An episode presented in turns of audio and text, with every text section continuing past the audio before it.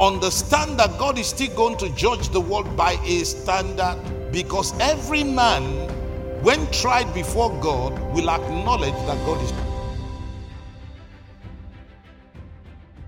So we're still on the doctrine of righteousness, and um, we are, and our text is coming from the book of Romans, chapter 10, our main text says, Brethren, my heart's desire and prayer to God for Israel is that they might be saved.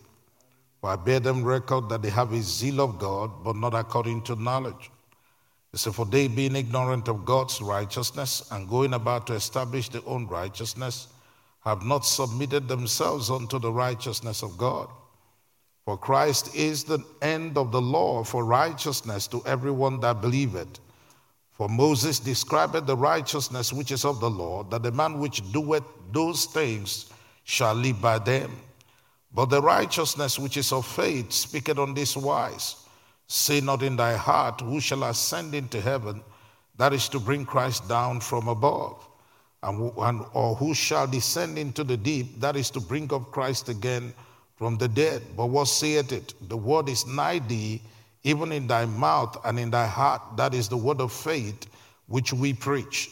That if thou shalt confess with thy mouth the Lord Jesus, and shalt believe in thy heart that God had raised him from the dead, thou shalt be saved. For with the heart man believeth unto righteousness, and with the mouth confession is made unto salvation. For the scripture saith, Whosoever believeth on him shall not be ashamed. He said, For there is no difference between the Jew and the Greek, for the same Lord over all is rich unto all that call upon him. For whosoever shall call upon the name of the Lord shall be saved. Hallelujah. Now, we know that in our day, people, um, we have different belief systems around the world. Some are pagans, some do idol worship, and um, they have some have many gods and have one overall God that is the main God, but they have sub gods and all of that. But to us, there is just one God. And the reality of it is that there is just one God. Hallelujah. In the universe, there are different creatures that are in, this uni- in the universe that God had made. The only person who made them all is God. Uh, some mutated and became something else, like God made Lucifer, who became the devil, and he deceived one third of the angels of God, and they fell. Hallelujah. According to the scriptures. And they go around deceiving people and trying to get them to rebel against God. Now, uh, anybody in that category has a big problem. When we're dealing with righteousness, at least before you start talking about righteousness, you must have a, a form of belief. Hallelujah. And you're not dealing with the fact of whether you're right with God or not. Praise the Lord Jesus. So we're dealing with standing right with God. Now, in going about, even today, there is still people who still believe in the sacrifices of the law. And the sacrifices of the law cannot make you righteous today because the condition for righteousness has changed. Hallelujah. We said that righteousness is conforming or conformity to God's standard for being in right standing with Him. Amen. Now, in Isaiah chapter 66, we, begin, we, we, we're going to look at some things there. Praise the Lord, real quick. Says from verse 1, it says, Thus saith the Lord, the heaven is my throne, and the earth is my footstool. Where is the house that he built unto me? Where is the place of my rest? For all those things hath my hand made, and all those things have been, saith the Lord. But to this man will I look, even to him that is poor and of a contrite spirit, and trembleth at my word. Amen. He that killeth an ox is as if he slew a man. So, offering sacrifices of animals is as if the person slew a man in the sight of God. So, it's no longer there was a time when, when Solomon offered a thousand burnt offerings. Today, if you do it, it's as if you slew a man, as far as God is concerned. He that sacrificed a lamb as if he cut off a dog's neck. He that offered offered an oblation as if he offered uh, swine's blood.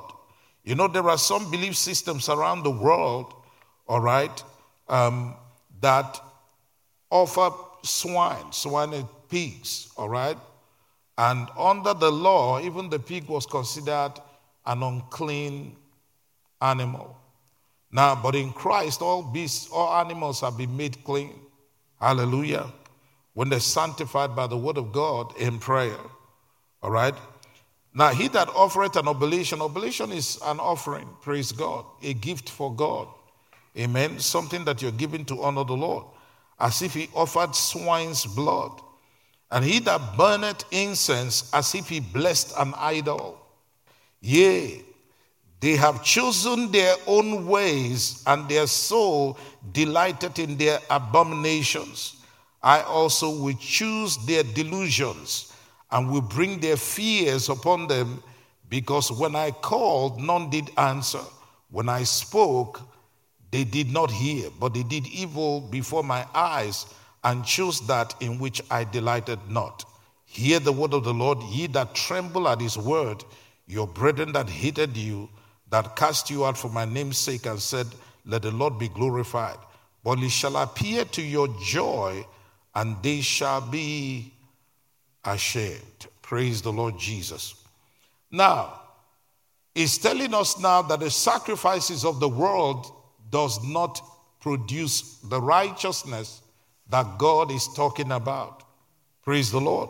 Those who offer incense to idols don't are not serving God.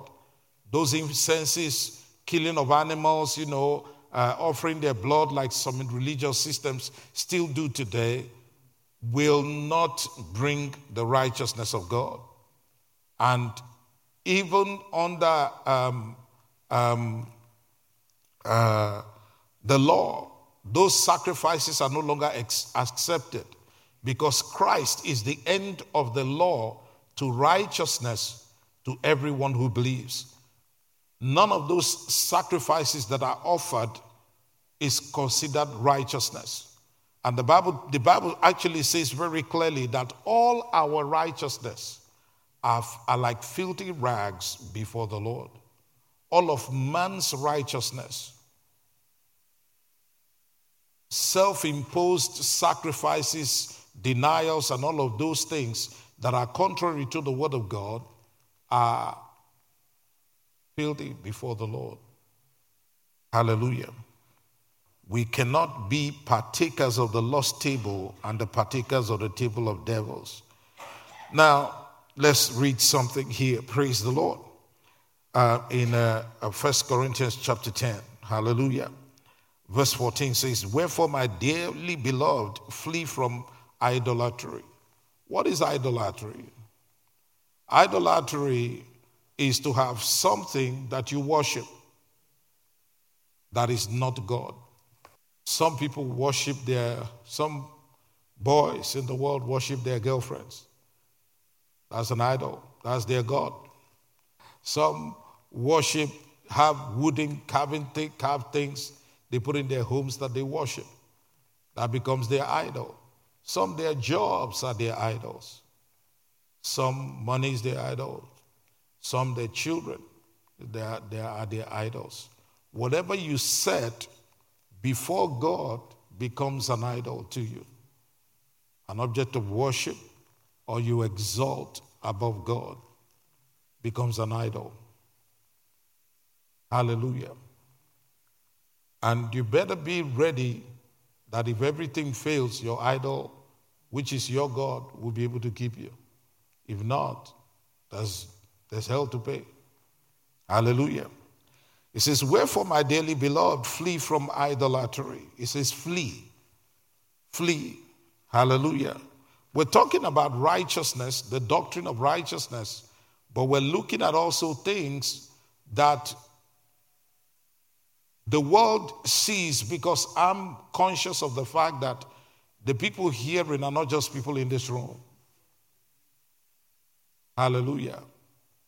And some people are practicing some things and think it is right. They prepare themselves for demonic presence and think that they're being purified. They go to temples, they have incense poured on them, and different kinds of things, and they think that is some form of purification. Sometimes they fast, which is fast also. Some people don't know that which is fast. They do. So fasting is not, it depends on who you're fasting to or fasting for. He says, I speak as to wise men, judge ye what I say. The cup of blessing which we bless, is it not the communion of the blood of Christ? The bread which we break, is it not the communion of the body of Christ? For we, being many, are one bread and one body, for we are all partakers of that one bread. Behold, Israel after the flesh, are not they which eat of the sacrifices partakers of the altar? What say I then? That the idol is anything, or that which is offered in sacrifice to idols anything? But I say that the things which the Gentiles sacrifice, they sacrifice to devils and not to God. And I would not that you should have fellowship with devils. Amen. I would not that you should have fellowship with devils. When we when a Christian gets up and enters a witch, a witch's coven, and just, you know, says he went there to visit a friend, you know, or to keep company with a friend. Um, that's foolishness. You're going there to go and have fellowship with devils. Hallelujah. Some people have festivals honoring their belief systems, all right, uh, their idols, or whatever that they worship. And some Christians want to attend and say, We believe in the true God, we know what they're doing is not really God. But the Apostle Paul is letting us know that those things are not God and that really they are not as innocent as you think. Just like when people have Halloween and you're, uh, you're, you're taking the candy and the stuff and the things that have to do with it or involving your children with it, you're having fellowship with devils not with God. Praise the Lord. And the Apostle Paul says here, I would not that you should have fellowship with devils. Actually, it annoys God when people do that. I know that we believe that nothing annoys God today is not true. It's not true. It annoys God. Will He forgive? Yes. When we repent, He will forgive. But is it, is it annoying to Him? Yes, it is. Because to him, it makes no sense. If we should know better than to do those things. Praise the Lord Jesus. Amen. Now let's go to Romans chapter 6, verse 1. What shall we say then? We know that we have received a free gift of righteousness. That free gift of righteousness, as we've been talking about, that when you acknowledge that Jesus Christ is the Son of God, he died for you, and that God raised him from the dead. You are saved. When you do that, you are believing with your heart that you have been made righteous. That righteousness is not earned, it's only received. You received righteousness, you did not earn it. And that righteousness gives an impartation. When it has been rightly received, an impartation comes into our human spirit that makes us righteous, that makes us feel righteous. What I mean by that is that we become, we know that we have been cleaned or cleansed by God and put in a place where we will serve Him without inferiority complex. We are conscious of God on the inside. We're conscious of God's divine presence on our inside when we have received Him. Now, but we receive that by faith. If you don't feel that, don't give it up. Just believe. Hallelujah. We said in church here first is the legal, then the vital. The vital is the feeling that you get. Before you see the vital, there is the legal. Those who do not understand the legal will not be able to reproduce that thing, whatever it is in the kingdom, when they do not have the legal, the title deed. What I'm talking about legal, I'm saying the title deed. The Bible says that faith, can we go to, um, just put your finger on Romans chapter 6, Hebrews chapter 11. It says, Now faith is the assurance, the confirmation, the title deed. A title deed is a legal document. The title deed of things we hope for, being the proof of things we do not see, and the conviction of their reality. Faith perceiving as real fact what is not revealed to the senses. So it is not from the senses. It's not because I feel righteous that I am righteous. I am righteous, therefore I feel righteous. Amen. I, I am righteous, then God by His Spirit witnesses righteousness in my inner man. Before the feeling is the legal. There is the legal document, is a spiritual legal document or the title deed, and it is by faith. Amen. By faith, we believe that our sins were forgiven us.